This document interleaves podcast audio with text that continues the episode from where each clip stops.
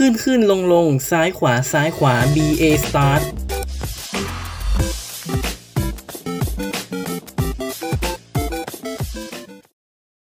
เปิดตำนาน Animal Crossing ชีวิตเสมือนในโลกแสนวุ่นวาย คุณฝันอยากมีบ้านเป็นของตัวเอง อยากมีเพื่อนบ้านน่ารัก อยากตกปลาทั้งวันไม่ต้องทำอย่างอื่นเลยใช่ไหม แต่เดี๋ยวก่อน จ่ายหนี้หมดแล้วหรือยัง วันนี้ Starlord 4K กับรายการขึ้นขึ้นลงลงซ้ายขวาซ้ายขวา BA Start จะพาไปรู้จักกับเกมสร้างชีวิต ที่คุณสามารถทำได้ทุกสิ่ง ซื้อได้ทุกอย่าง แต่ต้องแลกกับหนี้มหาศาลจากเจ้าทันตุกิหน้าเลือด เรื่องราวของคัสึยะเอกุชิ เกมดีไซเนอร์ของบริษัท Nintendo หลังจบการศึกษาในวัย 21 ปี เขาต้องย้ายจากเมืองชิบะที่เป็นบ้านเกิดของเขา มายังเมืองเกียวโตประเทศญี่ปุ่น ที่เป็นที่ตั้งสำนักงานใหญ่ของ Nintendo ทำให้เขาเกิดความรู้สึกว้าเวที่ต้องจากครอบครัว จากเพื่อน มายังเมืองใหม่ที่ไม่คุ้นเคยเพียงตัวคนเดียว จึงถ่ายทอดความรู้สึกออกมาเป็นเกมชื่อ Dobusu no Mori แปลเป็นภาษาอังกฤษว่า Animal Forest โดยผู้เล่นสวมบทบาทเป็นมนุษย์เพียงคนเดียว ที่ต้องย้ายเข้าไปอาศัยอยู่ในเมืองที่มีแต่สิงสารสัตว์พูดได้ เพื่อเริ่มต้นชีวิตใหม่ โดยอาศัย concept คือ ครอบครัว เพื่อนและสังคม เพื่อจำลองความทรงจำของเอกุชิที่ได้เคยใช้ชีวิตกับครอบครัว และพูดคุยเล่นกันกับเพื่อน ในทีแรกเกมมี plan วางจำหน่ายบนเครื่องเล่น Nintendo 64 DD ซึ่งเป็นส่วนต่อขยายของเครื่อง Nintendo 64 แต่ส่วนต่อขยายนี้ล้มเหลวทำให้ต้องกลับมาปรับปรุงตัวเกม เพื่อวางจำหน่ายบนเครื่องเล่น Nintendo 64 แทน แลกกับการตัดฟีเจอร์ที่สำคัญออกไป เช่น นาฬิกาจริงในเกม เนื่องจาก N64 ไม่รองรับนาฬิกาในตัว เกมจะได้วางจำหน่ายในญี่ปุ่น เดือนเมษายนปี 2001 เราจะได้รับบทเป็นมนุษย์ที่ต้องย้ายเข้าไปในเมือง ที่มีแต่สิงสารสัตว์พูดได้ แต่ไปแต่ตัวจริง ๆ นะ ไม่มีอะไรติดตัวไปเลย เราจะได้รับการต้อนรับจากทอมนุกตัวทานุกิที่เป็นทั้งพ่อค้าและในหน้าหน้าเลือดทำไมถึงหน้าเลือด เพราะนุกเป็นคนจัดหาบ้านสภาพโทรมๆมาให้เราอยู่ แถมยังคิดเงินค่าบ้านของเราอย่างแพงอีก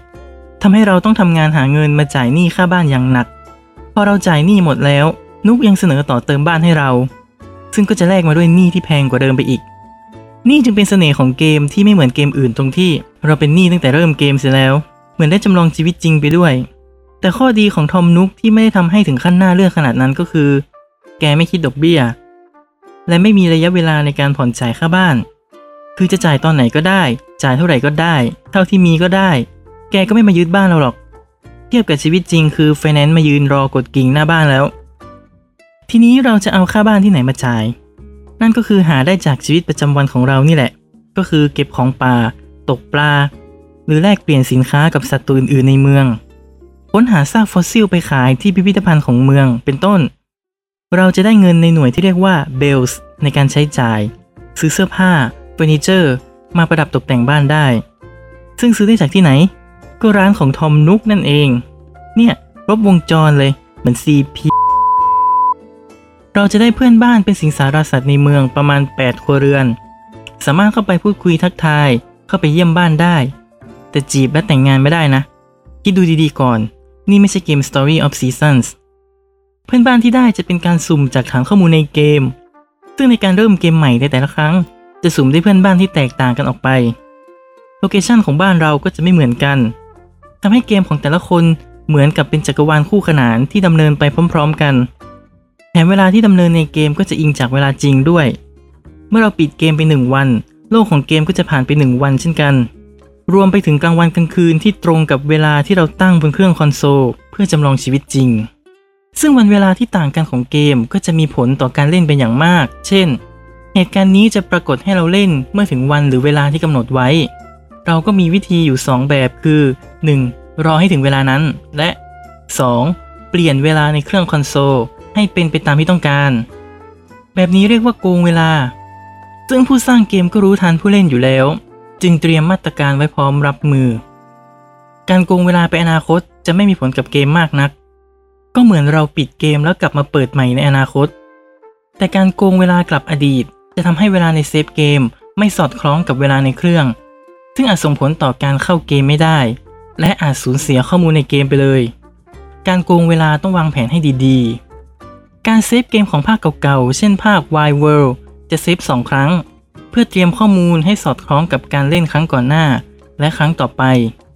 โดยเกมจะเซฟอัตโนมัติครั้งแรกตอนเริ่มเกมทุกครั้ง เพื่อตรวจสอบข้อมูลจากครั้งก่อน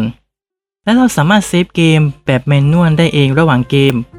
และการจะเลิกเล่นเกมจะเซฟทุกครั้ง เพราะมันจะมีการที่ ผู้เล่นปิดเกมไปก่อนเซฟ หรือทำการโกง reset เกม เวลาที่เกิดสุ่มอะไรไม่ได้ดังใจ อยาก reset เกมเพื่อให้ได้ของที่ถูกใจ ก็คือการไม่ได้เซฟตอนจบเกม เมื่อเปิดเกมครั้งต่อไปจะมีตัวตุ่นชื่อรีเซติโผล่มาทักทาย ไม่ใช่เรื่องน่ายินดีของผู้เล่นที่จะต้องพบกับรีเซติ เพราะแกจะมาเพื่อตำหนิผู้เล่นอย่างรุนแรงเรื่องการปิดเกมก่อนเซฟ ซึ่งรีเซติก็มาจากคำว่า reset นั่นแหละ โดยครั้งแรกแกก็ยังเตือนกันดีๆว่า ต้องเซฟก่อนปิดเกมทุกครั้ง หากผู้เล่นไม่ทำตามอีก ในครั้งต่อไปประโยคตำหนิก็จะยิ่งแรงขึ้นและยาวขึ้น ยาวจนรำคาญ นี่คือกิมมิคของคนสร้างเกมที่เอาไว้ป้องกันความดื้อด้านของผู้เล่นที่ได้ผลดีทีเดียว ต่อมา Nintendo เปิดตัวเครื่องเล่น Nintendo GameCube จึงได้มีการพอร์ตตัวเกมลงเครื่องเล่นนี้ และมีการเพิ่มเติมเนื้อหาใหม่เข้าไป เริ่มมีการใช้เวลาตามชีวิตจริงจากเครื่องเกมเพื่อดำเนินเนื้อเรื่อง วางจำหน่ายในญี่ปุ่นเดือนธันวาคมปีเดียวกัน ในชื่อ Dobusuno Mori Plus และนี่เป็นครั้งแรกที่มีการแปลเกมเป็นภาษาอังกฤษ เพื่อวางจำหน่ายในอเมริกาใช้ชื่อ Animal Crossing โดยฉบับอเมริกาจะมีวันหยุดเพิ่มเติมที่เวอร์ชันญี่ปุ่นไม่มี เนื่องจากความแตกต่างของวัฒนธรรม เช่น วันฮาโลวีน วันชาติอเมริกา ตัวเกมทำยอดขายได้ประมาณ 2 ล้านชุดเท่านั้น กว่าจะเป็นที่รู้จักและประสบความสำเร็จก็คือภาคถัดมา วางจำหน่ายบนเครื่องเล่น Nintendo DS ในปี 2005 ใช้ชื่อว่า Animal Crossing Wild World ในภาคนี้ใช้ concept เดิมจากภาคที่แล้ว แต่ปรับปรุงการเล่นให้ลื่นไหลมากขึ้น เพิ่มการโต้ตอบของเพื่อนบ้านให้มีชีวิตชีวาขึ้น เพิ่มสิ่งของและระบบการเล่นใหม่ๆ เป็นหนึ่งในภาคที่ประสบความสำเร็จสูงสุดทำยอดขายไปได้เกือบ 12 ล้านชุด หลังจากความสำเร็จของภาคนี้ Nintendo ได้สร้างภาคต่อมาอีก 2 ภาค นั่นก็คือ Animal Crossing City Folk ในปี 2008 วางจำหน่ายในเครื่องเกม Nintendo V แต่ไม่ค่อยประสบความสำเร็จนักทำยอดขายไปได้ราวๆ 3 ล้านชุด ต่ำกว่าภาคก่อนถึง 4 เท่า และอีกภาคคือ Animal Crossing New Leaf ในปี 2012 ลงเครื่อง Nintendo 3DS ตัวเกมได้มีการปรับปรุงข้อด้อยจากภาคที่แล้วไปมาก แถมยังรองรับ Amiibo ตุ๊กตาจิ๋วของ Nintendo ที่สามารถสแกนผ่านเครื่องเกมได้ทำให้ภาคนี้กลับมาประสบความสำเร็จอีกครั้งทำยอดขายไปได้มากกว่า 12 ล้านชุดเลยทีเดียว จากนั้น Nintendo ได้สร้างเกมภาคสปินออฟออกมา 3 ภาควางจำหน่ายในปี 2015-2017 ภาคแรกชื่อ Happy Home Designer ลงเครื่อง 3DS นำเอาจุดเด่นของเกมภาคหลักคือการสร้างบ้าน วางเฟอร์นิเจอร์ มาทำเป็นเกมเพื่อการนี้โดยเฉพาะ เกมได้เสียงวิจารณ์ปานกลาง ภาคต่อมา Animal Crossing Amiibo Festival ลงเครื่อง Nintendo Wii U ภาคนี้ทำเป็นรูปแบบบอร์ดเกม โดยใช้ Amiibo มาช่วยในการเล่น แต่แฟนเกมกลับไม่ปลื้มเอาเสียเลย เพราะเกมทั้งน่าเบื่อ เชื่องช้าและซ้ำซาก แถมยังบีบให้เราต้องซื้อ Amiibo เพิ่มขึ้นไปอีก เป็นภาคที่ประสบความล้มเหลวมากที่สุด เช่นเดียวกับเครื่องเล่น Wii U ในปี 2017 หลังจากความสำเร็จของเกม Super Mario Run ที่วางจำหน่ายในสมาร์ทโฟน Nintendo ได้สร้างภาค spin-off ในเครื่องสมาร์ทโฟน ชื่อ Animal Crossing Pocket Camp โดยเปลี่ยนจากเมืองมาเป็น site ตั้งแคมป์แทน ซึ่งผลตอบรับออกมาค่อนข้างดี แต่ก็ไม่ถึงขั้นว่าจะเป็นเกมที่สมการรอคอยนัก ถึงกระนั้นก็ตามมันก็เป็นเกมที่ทำให้คนที่ยังไม่เคยรู้จักแฟรนไชส์นี้ ได้เป็นที่รู้จักกันเพิ่มขึ้น พูดก็คือสร้างฐานแฟนกลุ่มใหม่เพิ่มนั่นเอง จนกระทั่งปี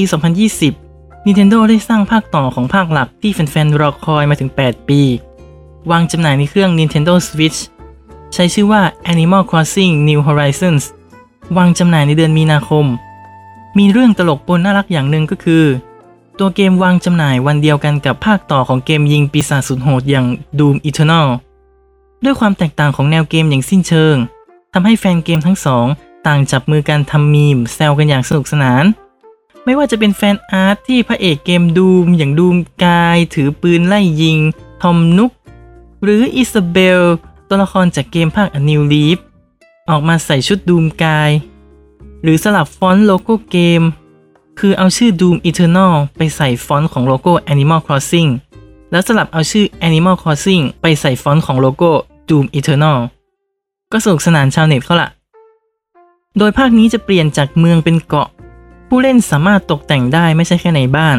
แต่เป็นทั้งเกาะเลย ยังมีการเพิ่มระบบใหม่เข้ามา เป็นระบบคราฟสิ่งของให้เราเอาสิ่งต่างๆ มาสร้างเป็นสิ่งใหม่ได้ด้วย ซึ่งระบบนี้กำลังเป็นที่นิยมในเกมสมัยใหม่ ตัวละครจากภาคเก่าๆกลับมาแทบทั้งสิ้น ไม่ว่าจะเป็นทอมนุกอิซาเบล หรือแม้กระทั่งรีเซตติเอง ซึ่งด้วยระบบของ Switch ที่เซฟเกมให้โดยอัตโนมัติ และไม่มีให้ผู้เล่นโกงเกมโดยการ reset เกมอีกแล้วทำให้บทบาทของรีเซตติในภาคนี้เปลี่ยนไป ไม่ใช่มาดุผู้เล่นอีกแล้ว ภาคนี้นอกจากเกมจะอิงเวลาในโลกแห่งความจริง ยังอิงฤดูกาลจริงอีกด้วย